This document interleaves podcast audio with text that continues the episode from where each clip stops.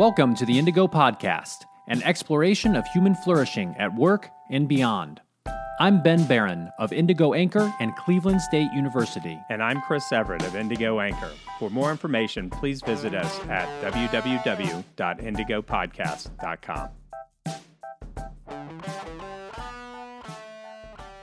Today's episode, we have Matt Crayne and Kelsey Medeiros, and we're going to talk about pandemic leadership.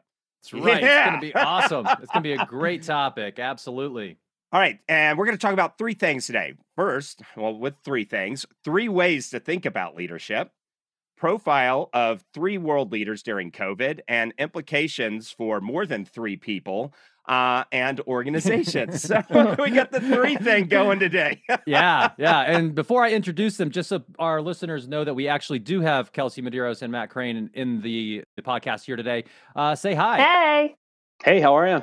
Awesome. We got them. All right. So I did mess with their bios a little bit just to make them shorter, and there may be some cheekiness in there. That's all me, not them. They are both highly professional people so to start off, Kelsey Medeiros is an assistant professor of management at the University of Nebraska Omaha, where she researches workplace troublemakers, unethical numbskulls, sexual harassment jackwagons, and even good rabble rousers in organizations.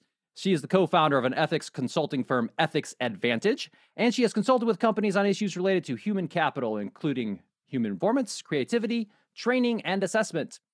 Kelsey also authored the book Ethics Training for Managers Best Practices and Techniques, which will be released in fall 2020. Looking forward to that.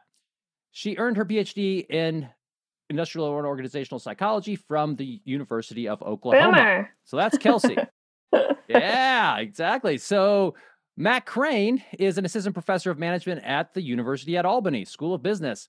His research, which appears in journals such as American Psychologist, Organizational Research Methods, and Personality and Individual Differences, focuses on leadership, sense making, and applications of organizational science to national security and public policy research. He earned his PhD in industrial organizational psychology from Pennsylvania State University. But prior to joining academia, he worked as a management consultant in the human capital consulting practice of Price Waterhouse Coopers in New York City. Woo! So, Matt and Kelsey, this is your formal welcome to the Indigo podcast. Yes. Woo-hoo, thank thanks you. very much. Thanks for having us. Thanks, yeah, thanks for having us. Ah, Man, we bet. get such smart guests on this show. I don't know why. It's so great. So, uh, you know, the, the impetus for this, I'll just start with this. You know, they uh, recently published this great paper, and we'll put a link to this in the show notes, and it's in uh, American Psychologist on uh, this idea of different leadership um, perspectives or styles that people are taking or world leaders have taken during COVID. And so we're going to be talking about that as we go through today's episode. Interested leaders or uh, people out there, leaders and non leaders, should check out that article and read it in its entirety because it's good. All right. So why don't we start with this first idea, this first kind of theme, which is you know, there's these three ways to think about leadership, you know, and what I oftentimes uh, tell my students, the way I think about it is there's tons of lenses through which we can look at leadership. Uh, and these three ways that we're going to talk about today are really helpful within this kind of context of uh, national leadership and so forth during COVID. So I'll leave it there. Let our experts here, Kelsey and Matt, uh, tell us a little bit about these three different ways to think about leadership. Yeah, thanks very much. Um, so, I think the the place to start uh, is that you know a lot of the way that academics, but particularly people in the you know non-academic public outside of leadership research think about leadership and have historically focuses on what leadership is or what leaders are, right? So a very characteristics or trait-based perspective, and a lot of leadership research has tried to push away from that and talk about situations or uh, behaviors or relationships, and those have been really good you know steps forward but that hasn't translated too much into how the kind of average person still thinks about leadership or how we really approach uh, evaluating leaders out in the real world. So when you think about you know our world leaders um, in particular we still tend to think about those folks based on their kind of surface level characteristics. But one of the things that's been highlighted a lot kelsey and i thought through covid um, is the kind of need to understand how leaders think which is very poorly uh, understood and not really considered very much in both academic circles and public circles.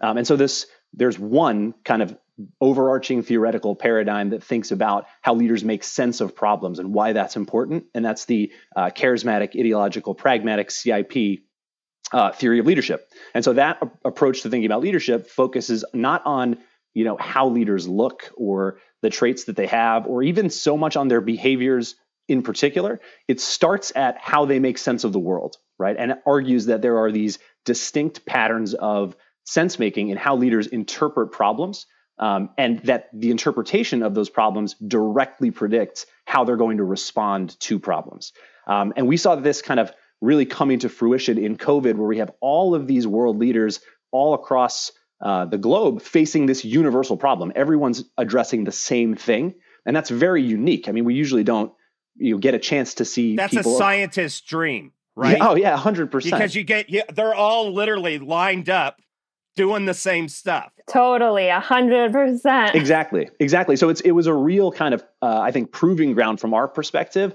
of the core concepts of this theory. Is like okay, if all of these people have different potential approaches to viewing the world, but they fall into these buckets. Which of these buckets looks like it might be the most effective in this case? And how do we see uh, potential differences in outcomes when uh, you know people have different approaches or take a different style to making sense of the world? And so that's that's where we started. Outstanding. So I think we should break these down a little bit and maybe talk about these different um, pieces of this leadership model, the charismatic, ideological, and pragmatic components. So uh, Kelsey, you want to take one of those? Absolutely. tell us a little bit more about it. Um, so the the theory was originated by Mike Mumford, who's at the University of Oklahoma still. Um, and he argued that you could conceptualize these leaders across nine different dimensions. So they were fundamentally different in these nine different ways. So um, some of the key ones are the the time frame with which they view the problem. So you've got charismatic leaders who have a really future orientation, and they're talking about this is where we're going, always looking ahead. Uh, whereas ideological leaders are looking more toward the past. So when we hear things about people want to return to um, a, a, previous state, a, a, the way the country used to be, uh, that's a very ideological approach. Um, and then you've got pragmatic who are really focused on the present. They're much more problem solving uh, focused. So that's one. We also can look at um, the who they're targeting. So who are their followers? Charismatic leaders tend to target the masses. You've got uh, ideological leaders who really focus on a key core group, and then pragmatic leaders who focus more on an elite uh, kind of appeal to that logic and re- reason aspect. And so related to that, emotions is another. Yeah, it's weird that we got to call thinkers elite. I know. Yeah.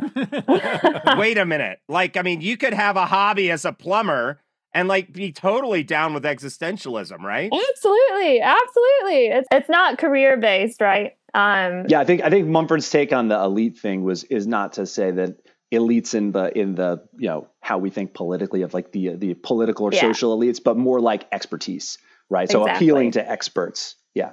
Right. Right. Yeah, because and let me interject this because there's this idea because we're like, what are leaders thinking? We can't, and this is a challenge for all the social science. We can't really read people's brains.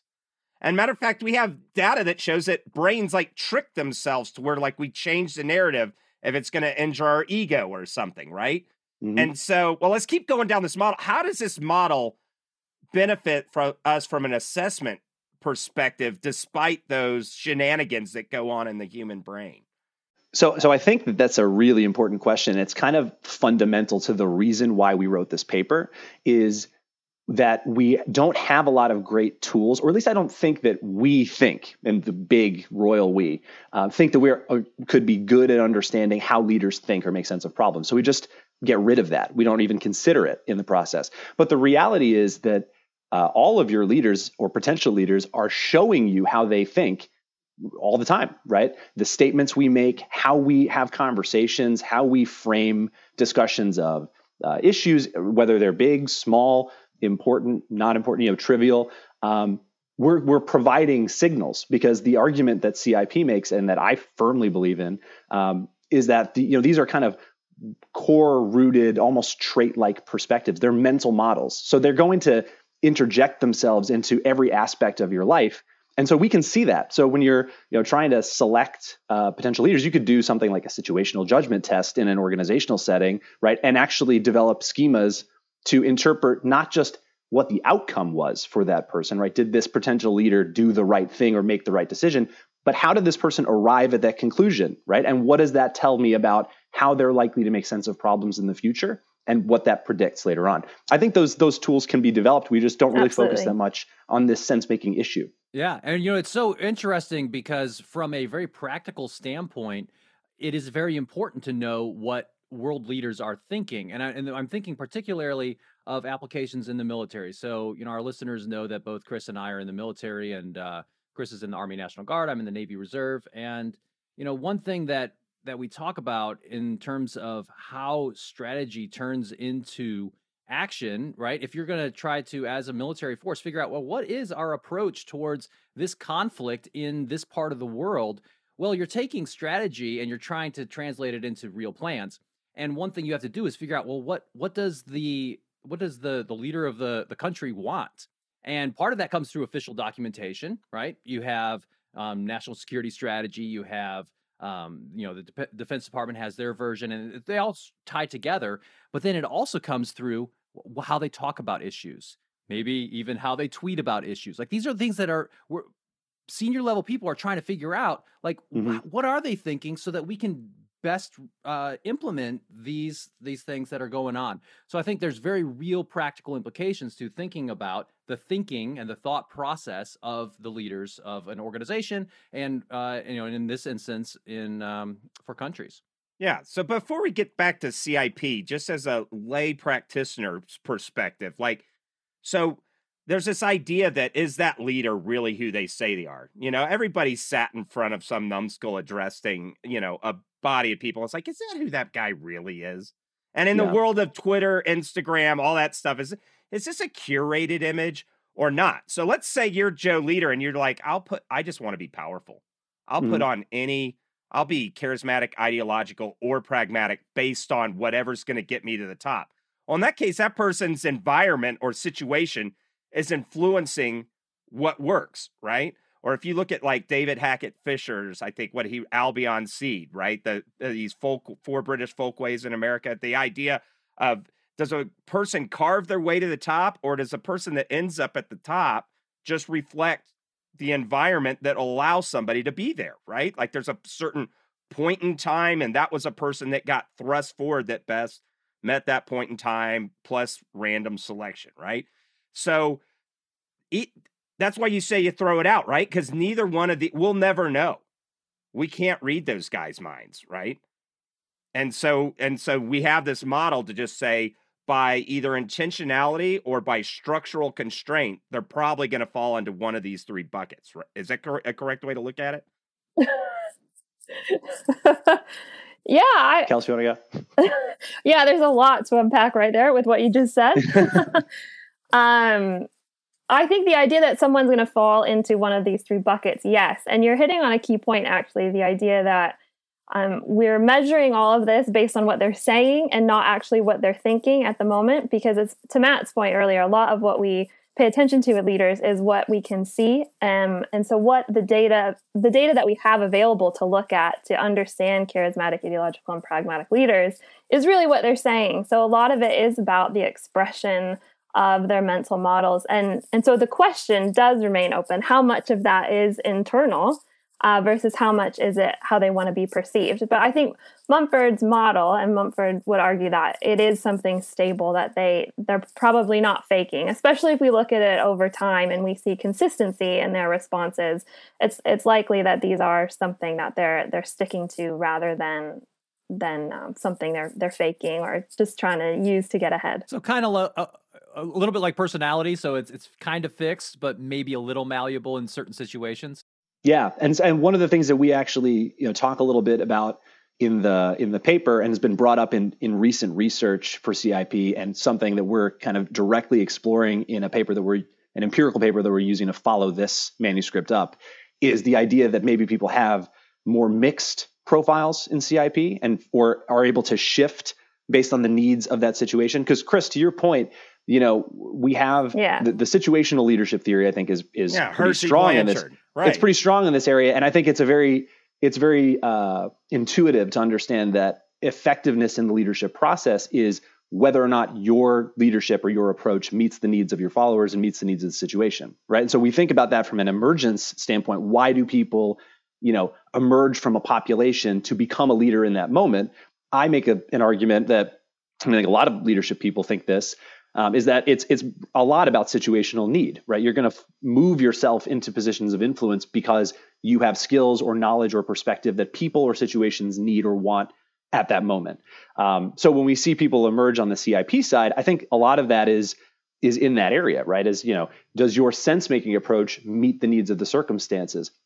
The question that is really interesting on this global scale, and one of the things we talk about in COVID is you know, a lot of these people in these positions of influence, they didn't emerge because of sense making, because most people don't think about sense making or how leaders make sense of problems. That's the big issue that we're trying to kind of throw out there. So, okay, if you have these folks who got into positions of leadership and influence for other reasons, aside from how they view the world and make sense of problems, what happens when something occurs like COVID, where their sense making process is now essential to success, right? And we can see where sense making styles are good and effective and what the outcomes are for there and then when they are catastrophic failures and are just not good for the you know the needs of that circumstance and we can we draw the lines between them and so that's that's exactly what we're trying to highlight and that's why sense making is so important Yeah. Yeah. So there, we bit and I deal with this all the time, and it, lots of times, and we get into an organization that's not super mature, um, and some of the, they have like people based success rather than process based success. And then I also think about corporate communications people. So let's say you were Joe.NET developer that invented some awesome piece of software. You'd rather be in your dungeon or your parents' basement writing code. You know, I miss living with my parents. I was like, you know, anyway. So if that, and now you're thrust into this spotlight, you know, you'll have these corporate comms people who will say, like, hey, listen, right now, you know, I get it. We were very pragmatic, but you need to set a vision and like, mm-hmm. let's record five videos until you can stir some spark in the people.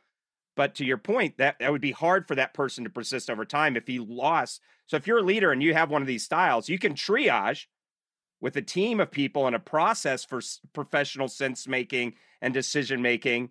yeah Or if you're thrust out there, say you're an autocrat and it's just you alone and you have to slaughter your opposition type thing, well, you're going to just be left with CIP Yeah. with what you got. Yeah, I, th- I think that's I think that's that's right. I mean, I don't, I don't think it's been investigated what you know how people can adjust with preparation, right? Or what you know at what threshold of pressure or stress they would return or you know go back to their kind of core Right. strategy. Um, but but I do think that when people are in naturalistic circumstances, when they're not coached, when they're not taking little bites and trying to uh, you know specifically do something on purpose, they just have these tendencies it, and it's innate because it's just the way you see the world is fundamentally in a particular direction it's how you frame issues and that's going to inform everything that you do and everything that you say Yeah, and I imagine to that point, if if you try to fake it too long, that's going to be exhausting. So we can think about like emotional labor. You know, when we have to fake our emotions, we have to fake anything. It's cognitively draining, emotionally draining. And so I think for a leader who's pragmatic naturally, um, to really try to be charismatic, they might be able to fake it for a little bit. You know, for one communication, one speech, but for them to try and do that over a long period of time, it's probably going to be uh, difficult and exhausting. yeah Yeah, the CEOs that do that have a coterie of people that don't let the real them Yeah. show very well.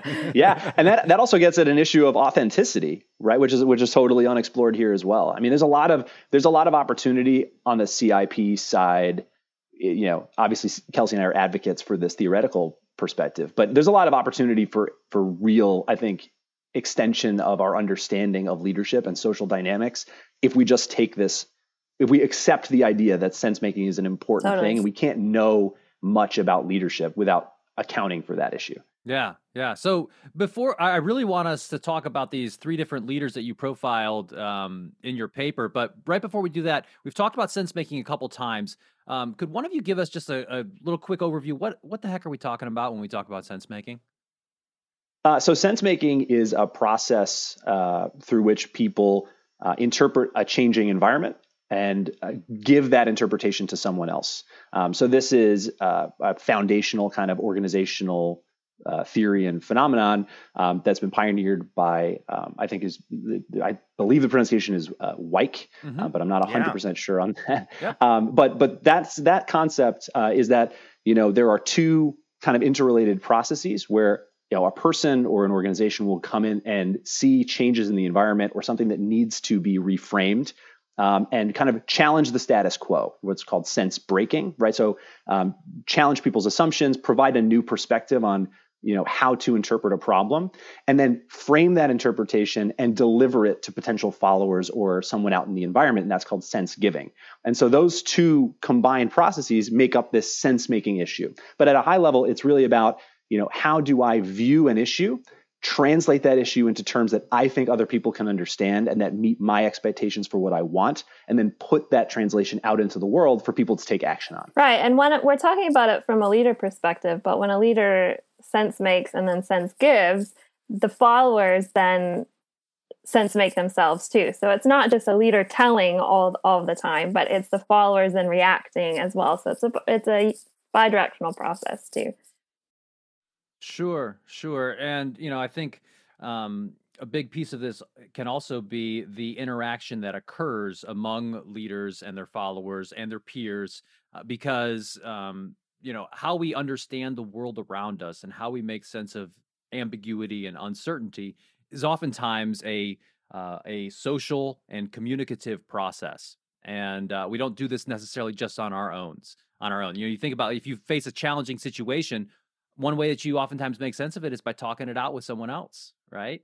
And you know one thing that carl weick um, is oftentimes quoted as saying is you know he says how can I know what I think until I see what I say? you know, talking about this this this way of um, verbalizing what we what we're thinking and getting reactions to it as as a fundamental part of leadership and organizing itself. So um, fascinating stuff. We'll put a link in the show notes to Carl Weick and Kathleen Sutcliffe's book, uh, "Managing the Unexpected." It's a it's a great read for everybody out there. So let's why don't we move now to this uh, you know these three different leaders. And by the way, leader of the United States is not one of them. You uh, chose some other world did. leaders to look at in, in terms of their perspective and their approach towards COVID. So uh, maybe we just tell us who you who you profiled, why you profiled them, and we'll kind of pick these apart a little bit. Uh, so we we did uh, not speak about President Trump um, for for a, a, number of reasons, but mostly because we we really wanted people to address the paper for its ideas um, mm-hmm. and not think about it as some type of political mm-hmm. statement. Um, and also because we don't need to just look at the United States to, to see these things. This is a global problem. We've got global leaders. So yep. um, we look to profile one charismatic, one ideological, and one pragmatic leader um, from this you know kind of case study approach. And uh, our charismatic leader of choice was Justin Trudeau, the Prime Minister of Canada. Uh, their ideological leader is Jair Bolsonaro, who is currently the president of Brazil. Uh, and our pragmatic leader uh, was uh, uh, quoted in the newspaper Germany's great pragmatist, uh, Angela Merkel, uh, the Chancellor of Germany. Um, and so, what we did in the paper is we went back and looked at speeches um, that, peop- that these folks gave on their campaigns or earlier in their political careers to kind of demonstrate through quotes the foundations of why they embody these particular styles. Um, and then uh, looked at also statements they made and actions that they took over the course of COVID in the first three months or so, really kind of starting in in March of 2020 and moving into June of 2020, um, to try to show the connections between the styles and strategies they used when they were in non-COVID circumstances or emerging to power when they're on the campaign trail or trying to you know establish a political foothold, um, and then you know seeing how those things are mirrored in how they treat a global pandemic. Um, and so the the paper kind of you know gives a description of CI and P from a research and foundation standpoint, and then shows through these case analyses kind of and their own words, which I think is a really interesting uh,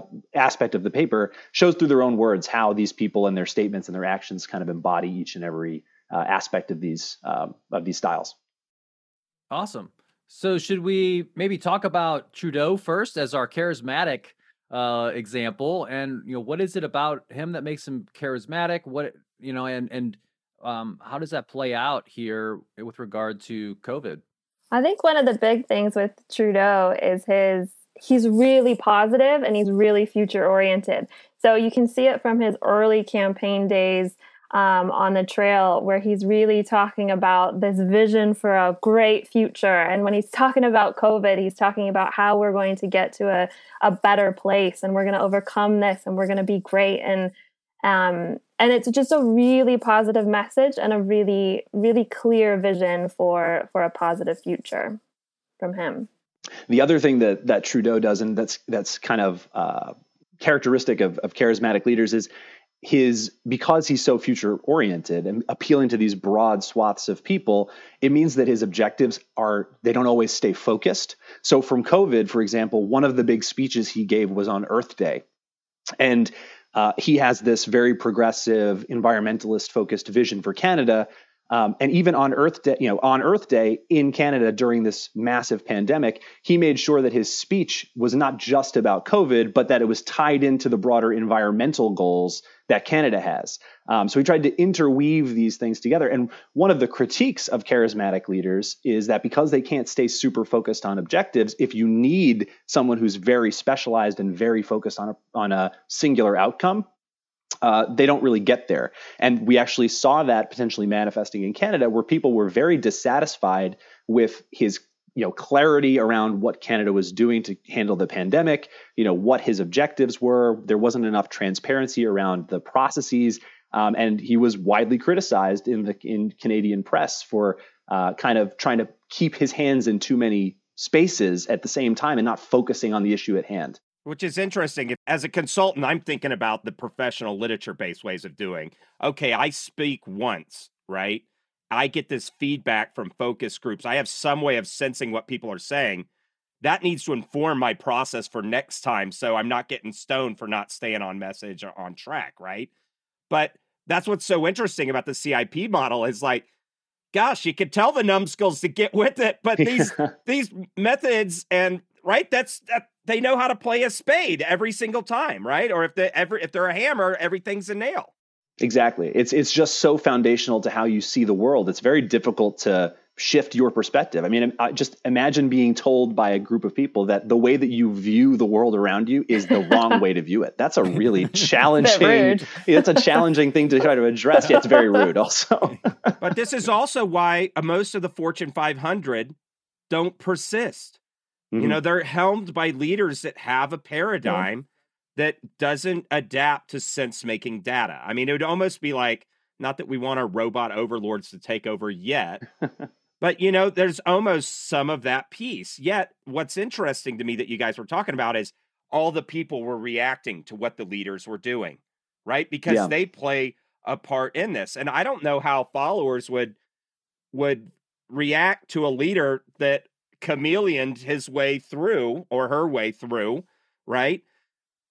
I don't know. Yeah, it's it's really. I mean, so you know, we know leadership is a reciprocal process, right? It's not unidirectional. It's not just leaders giving their leadership to someone else.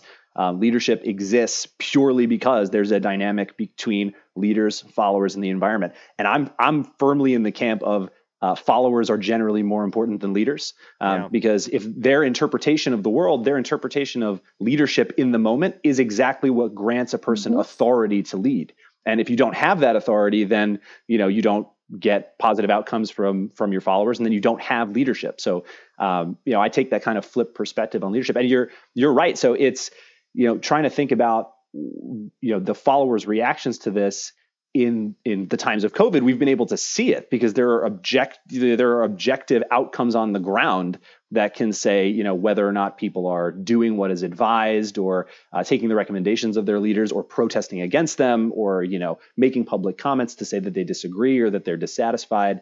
Um, it, it gives us kind of that insight, which you usually don't get in a you know a corporate or organizational setting but in a political mm-hmm. setting you can awesome so that's uh, that's trudeau and the charismatic approach uh, let's turn our attention now to your ideological leader, whom you profiled in the paper.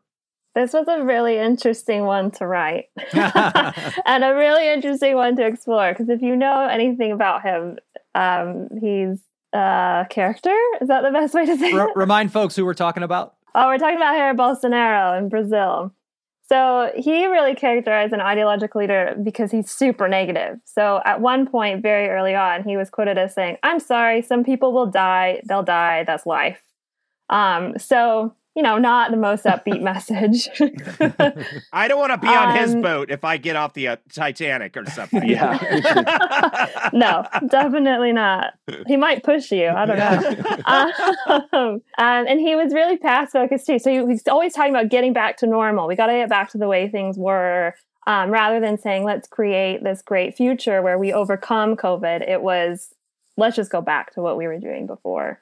Um, and so, I mean, he had some really great classic quotes that really well represented that ideological approach. Yeah. So, but they're not always negative, right? This isn't just stick our head in the sand and pretend. I think in a time of change, right? Sometimes the tendency can be to throw out the good with the bad, right? You know, maybe we don't want to come so unmoored from our roots when we're exploring a emergent area of practice, right? There, there's some risks there that I mean, I think the ideological approach eh, can have some sanity to it, not just maybe the insanity of what we see in Brazil, right? Absolutely. Well, for sure. And you know, one of the one of the things about CIP that I think is really important to clarify, and I'm glad you brought this up, is that the theory and the model itself doesn't say that one style or one approach to sense making is better than the other. In fact, it's every single approach can be uh, useful for having effective and outstanding leadership. It's uh, simply a question of does that sense making approach meet the needs of the people that are being led and the situation at hand? And as situations change, maybe you need an ideological leader at some times and a charismatic leader at others.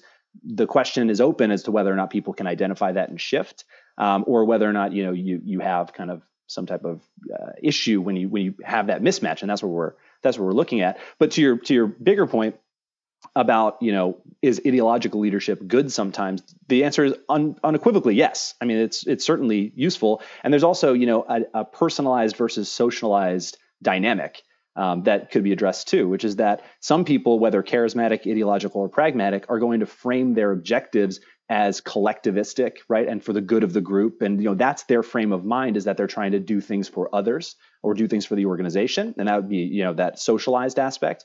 And then you can take a more personalized aspect again from all of those points of view, which is I'm going to use my leadership to do things that are good for me um, and advantage myself or advantage a small group. Um, and so the, it, it is this kind of nuanced perspective um, that that needs to be accounted for. But the negativity aspect, the past focused aspect, from an ideological sense making standpoint, is pretty pretty standard. They try because making sense of a problem to try to move backwards or return to glory. Right. His campaign slogan was, you know, "Make Brazil great again. Let's be proud of our homeland again." Um, that that perspective has to imply that something is bad now, right. and that we need to return to something that was good. Hmm.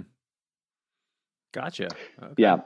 So he's so Jair Bolsonaro has, um, like Kelsey said, he's infinitely quotable um, in the co- in the COVID yeah, times in a bad way. Yeah, he's infinitely quotable in the COVID times. It's really it's incredible.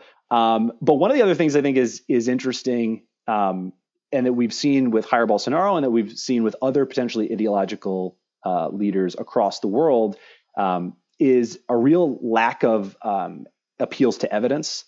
so unlike pragmatic leaders, who I'm sure we'll talk about next, ideological leaders focus on appealing to values and fostering those values around the, you know, to, to build this core, very tightly knit group of followers who really won't leave them no matter what, unless they violate those values, because everything is based on these kind of intrinsic things.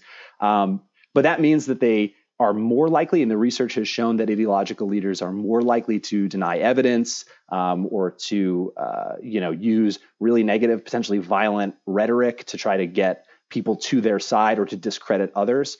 Um, so, in the case of something that needs a lot of evidence, right, like a medical public health emergency, ideological leaders are kind of set up to, you know, set up to not be as successful potentially because it's just not in their nature to look at other people and say they're right over there. You know, one thing I'm wondering is could you also characterize someone who is ultra progressive as ideological? Yes, definitely. Definitely. Absolutely. It's not isolated to one ideology. Yeah. I mean, because we have, I mean, there are various people right now in various countries around the world, including ours, who suggest that certain aspects of our society need to be torn down to their roots and rebuilt, mm-hmm. right? And that's another ideological approach, um, implying that there's something bad with how it is now. Not necessarily saying return to how things were, um, but I think there's there's some other shades of of this that I think come into play, and they're still ideological in nature to some extent. All right, so let let's talk about. So there's a problem with the CIP model that we haven't discussed, but I think that now that we're going to go to the only female leader that you analyzed here. So Kelsey, yeah, what did they did they survey a bunch of female leaders when they developed the CIP model? Oh, what a great question! no.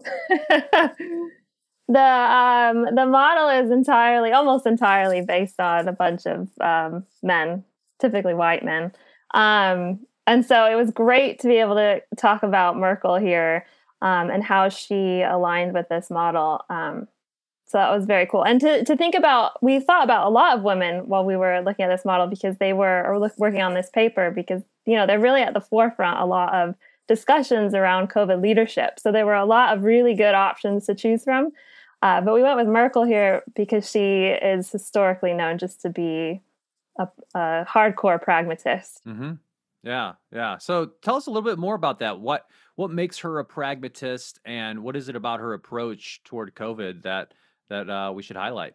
So, in contrast to the other two we've talked about, who used a lot of emotional appeals, positive and negative, Merkel isn't super emotional. If you've ever watched her uh, give a speech, she's she's pretty straightforward.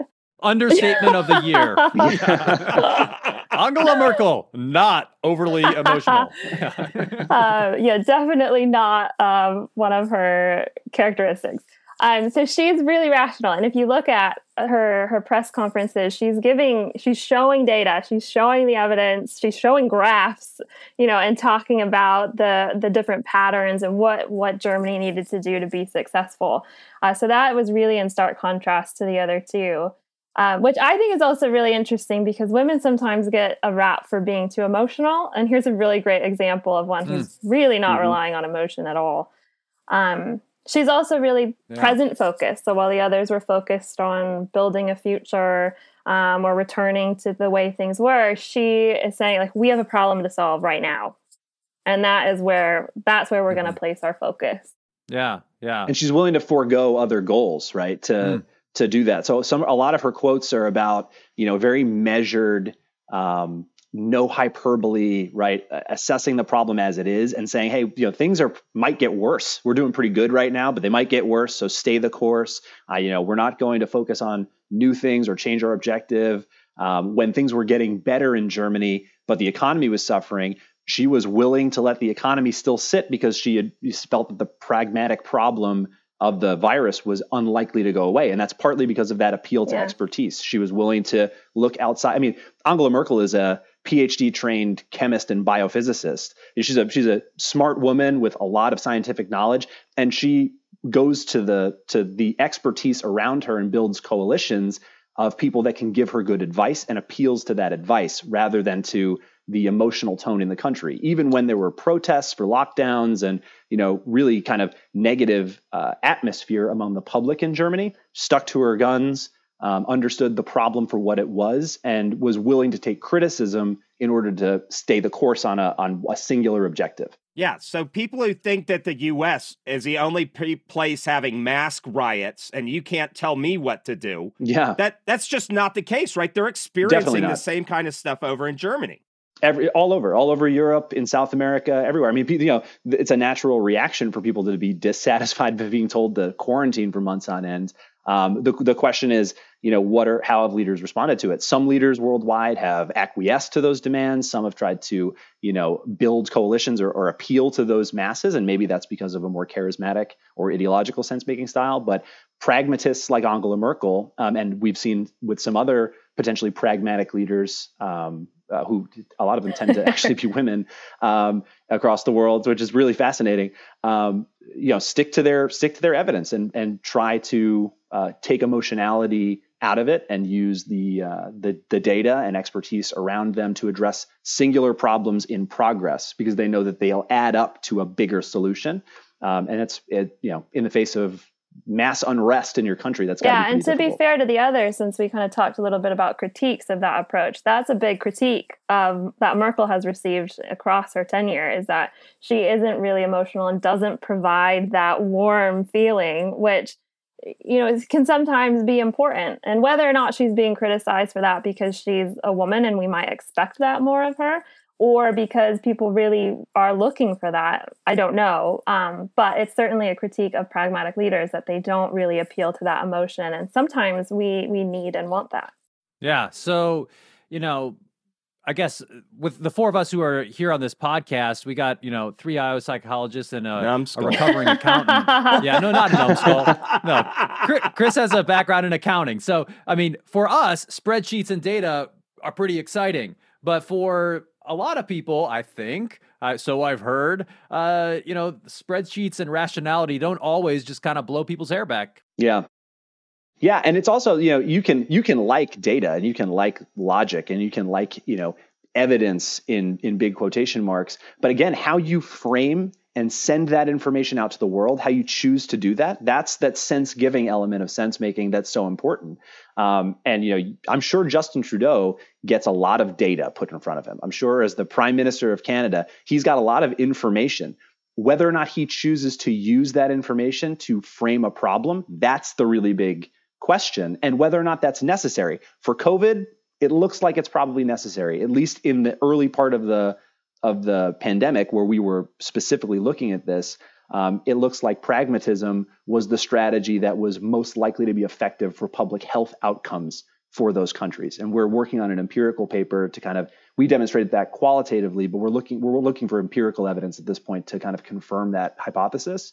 Um, but that might change. Um, and then you know maybe a you know, uh, pragmatic leaders, for example, might be really good at getting people to uh, acknowledge the fact that they need to wear masks and keep the virus caseload down. But then when the uh, virus seems to have abated, are pragmatic leaders good at building the coalitions that are going to support them when they continue to advocate and say that, hey, wearing the mask is good for our future, right? Or we need to do this to, you know, to, to keep us all safe and healthy moving forward. Pragmatists might not be good there. Charismatic leaders, charismatic sense making might be the right fit we'll we'll have to see. Yeah, which is kind of the phase we're entering right now. You know, people are tired of wearing their mask if they're wearing it, and they're tired of sitting in their house and they want to go out to eat. You know, inside a restaurant with next to a lot of friends with people around them.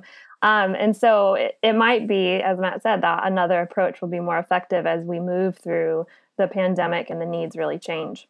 Right. So let's go to some practical implications for here. And to kick that off, let's I really want to do a juxtaposition of trait-based leadership and this model. So Kelsey, eh, because trait stuff, right, just is like everywhere. And when people think about leadership classically, it's all trait-based. So what is trait-based? Well, trait-based leadership? leadership is this idea that eh, it's it's it's the nature versus nurture debate. So it's this idea that you're kind of born a leader and you have these certain traits that will that will make you great. If we go back to really early research on this, you have things like your height.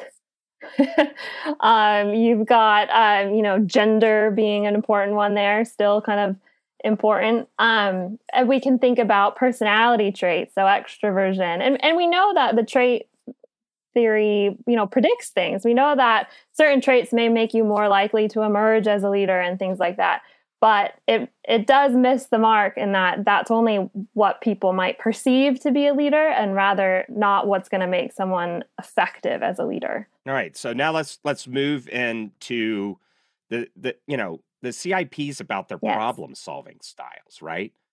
Right. Like one is like the Ken doll Barbie version, like, oh look, they look perfect. That's, that's a perfect leader there. Gosh, I, man, they they look good on the website. yeah, but but the CIP is like when the rubber meets the road. What are these jack yeah, wagons exactly, actually exactly. doing? Exactly. Is what are right? not even just what they're doing, but what are they thinking about that then influences what they do and what they say.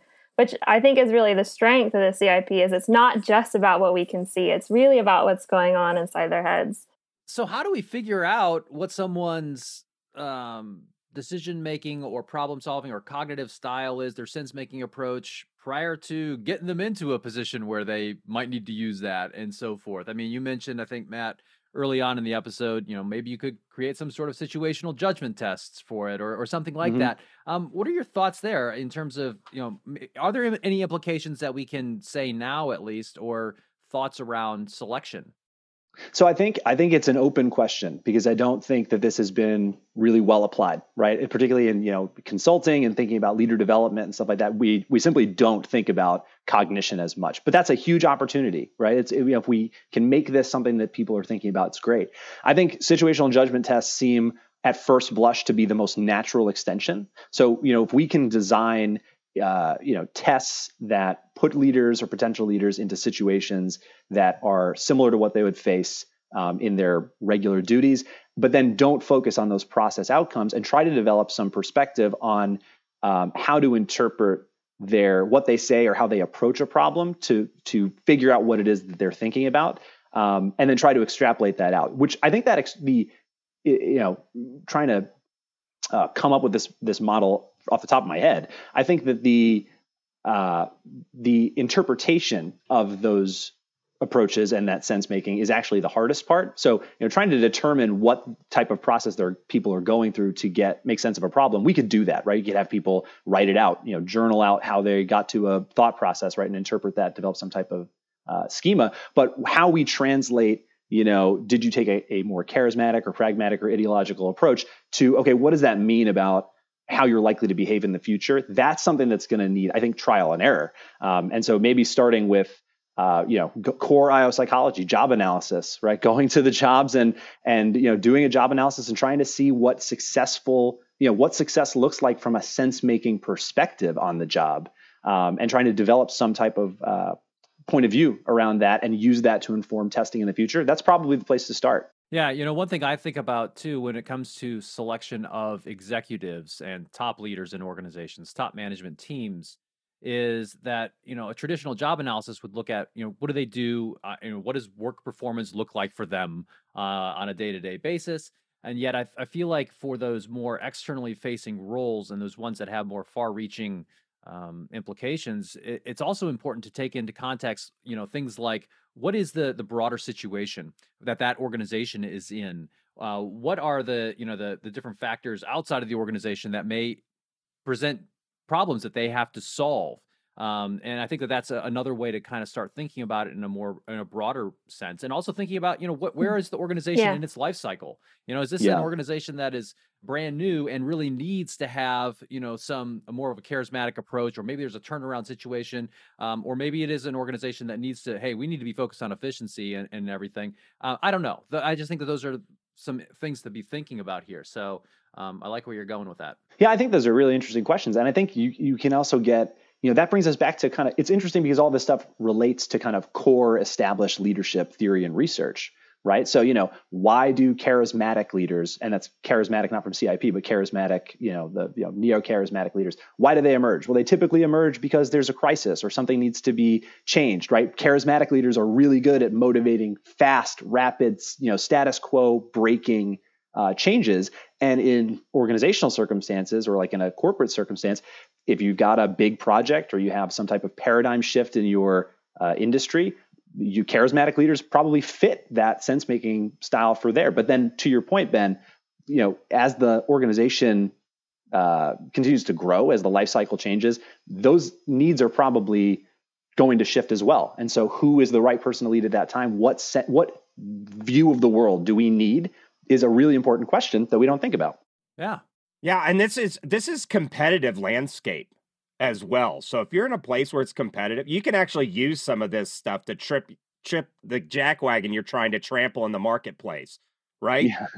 Like I mean, th- this is not just like oh well, let's just select the best leader. Get I mean, it's still a bloody mess out there in capitalism, right? And you can use this stuff. But we use it so like it's the same kind of stuff we do in, it with countries. Like how many times can you hack my infrastructure before I put a missile through your front door? yeah. Right? Is the missile yeah. the best way to go or can we talk them through it?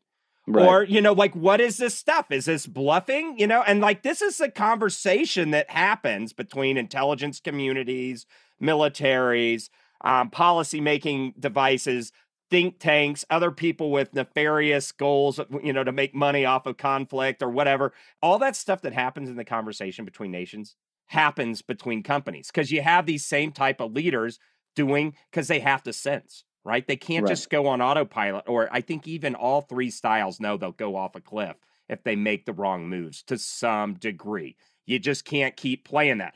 But the intrinsic personality or something straight jackets them lots of times, is mm-hmm. what it seems to say from the data. So go into that. If I'm wired this way, you know, the Lady Gaga, you know, baby, I was born this way, you know, if I've got this style, right? Should I worry about that? I don't think you should worry about it. I think it's it's something to to know about yourself, right? I, and so I think you know introspection is helpful here too. Just being aware that we have this kind of trait like uh, approach to interpreting the world and what that means for how we uh, you know do things and say things and who we associate with and the decisions we make.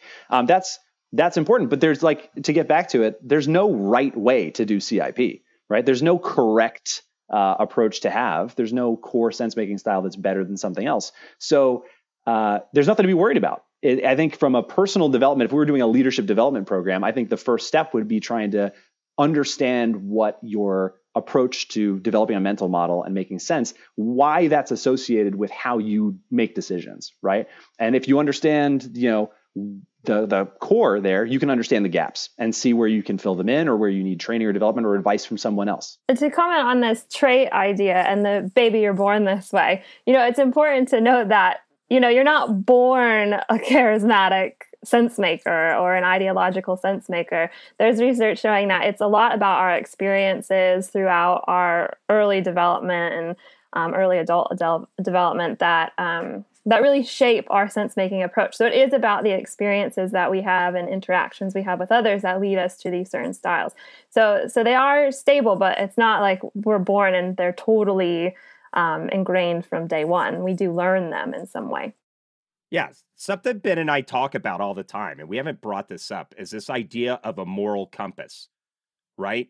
So no matter what, you know, you got to tie yourself, especially when you're in emergent places. This is where the sense making, when you're in chaos, you've got to triage something. And, and sometimes, like if you're in chaos, yet there's no right play that's even invented yet. Mm-hmm. So behaving immediately is something you could do. Fine, default to your charismatic, ideological, pragmatic view but there's a way so like we can have a val- mm-hmm. ideological values about freedom and individual rights but we can talk about how everybody wearing a mask preserves more people to be alive to exert their individual rights you see you see what i did there right yeah. you know so if you have a moral compass such as preservation of life or i think about the medical you know they say first do no harm mm-hmm. right these these are moral compass that can guide how you use these sense making styles um, and and I and I think that's just so important. And we don't see a whole lot of moral education out in the corporate landscape, right? You know, like if you're uh, Zuckerberg, and how are you going to guide Facebook? Well, there's not a playbook for that. Now, yeah. if you're starting a new McDonald's or Burger King, you know, Joe's Burger franchise or whatever, you know, like there's some playbook for how to operate in that space. You're not breaking like, yeah you know, unless you want to deal with the slaughtering of animals, it's not like you're mowing new moral grass, right? But if you're Zuckerberg, who's testifying in front of the Senate about how you're going to sell stuff to people based on their data or whatever, you know, those styles are kind of separate from morality, wouldn't you say? I think a lot of that goes back to what Matt was talking about earlier about the personalized versus socialized. So is it that your best interest in mind, or is it um, the the broader group's goal, this collective goal that you're interested in. Um, so I think we would probably see the the the socialized leaders here. And to be clear, you can be personalized or socialized with either of these.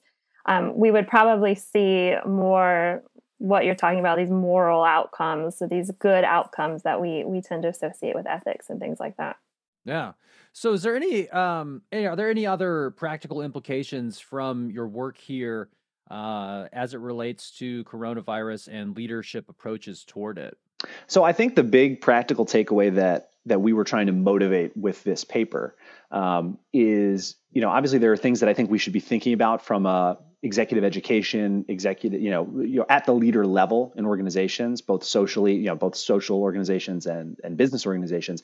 But for me, I think the the biggest practical takeaway is actually on the prospective follower level, right? I had said before, I'm focused on the follower. I think followers are the most important. He loves the followers. I love followers, and uh, and so I think that you know the big practical takeaway is for people who are evaluating who they think should lead them um, to to try to do these assessments, right? To understand that this way of viewing the world, the way that we form mental models, the way that we communicate our ideas is giving you real information about how people will address problems, right? What types of strategies will they use? What types of resources will they gain? What type of perspective will they have when something happens? Big, small, indifferent, doesn't matter. That information is there, but we're just ignoring it. So when, you know, if followers are are there to try to uh, make people emerge as leaders. And you know, in a political circumstance, because obviously we were talking about this from the case of world leaders, a lot of world leaders are elected. So you have a direct, you know, you're doing a direct thing to to make a choice about who comes into a position of influence. Um, I think the practical takeaway is, you know, try to pay attention to these things, right? Understand that the the information being put in front of you when people are talking or when you know in public statements or in their actions is giving you more information than just the you know whether the decision or the outcome was a good one or a bad one. There's more there um, and if we become skilled at interpreting that that's better for everybody. Yeah. Have you ever seen the youtube video leadership lessons from dancing guy? No. Yeah i have seen that. Yeah. I'm yeah, definitely gonna that. google this after. Show note right.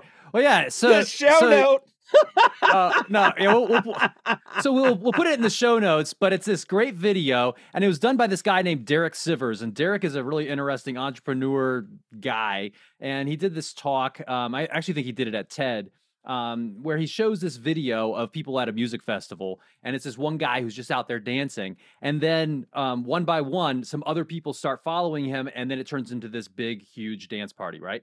And the idea, and what he says in that, he says, you know, it's it's that first follower that turns mm. that lone nut into a leader. Yeah. And so to your point about, you know, followers have so much power in create in actually deciding who the leader is going to be just by virtue of them following them. So, you know, to um, using some of what we talked about here in this episode, eh, followers should be thinking about, well, I'm going to try to follow the person who has a decision making or a cognitive style mm-hmm. that seems appropriate for what we're going through. Yeah. Right.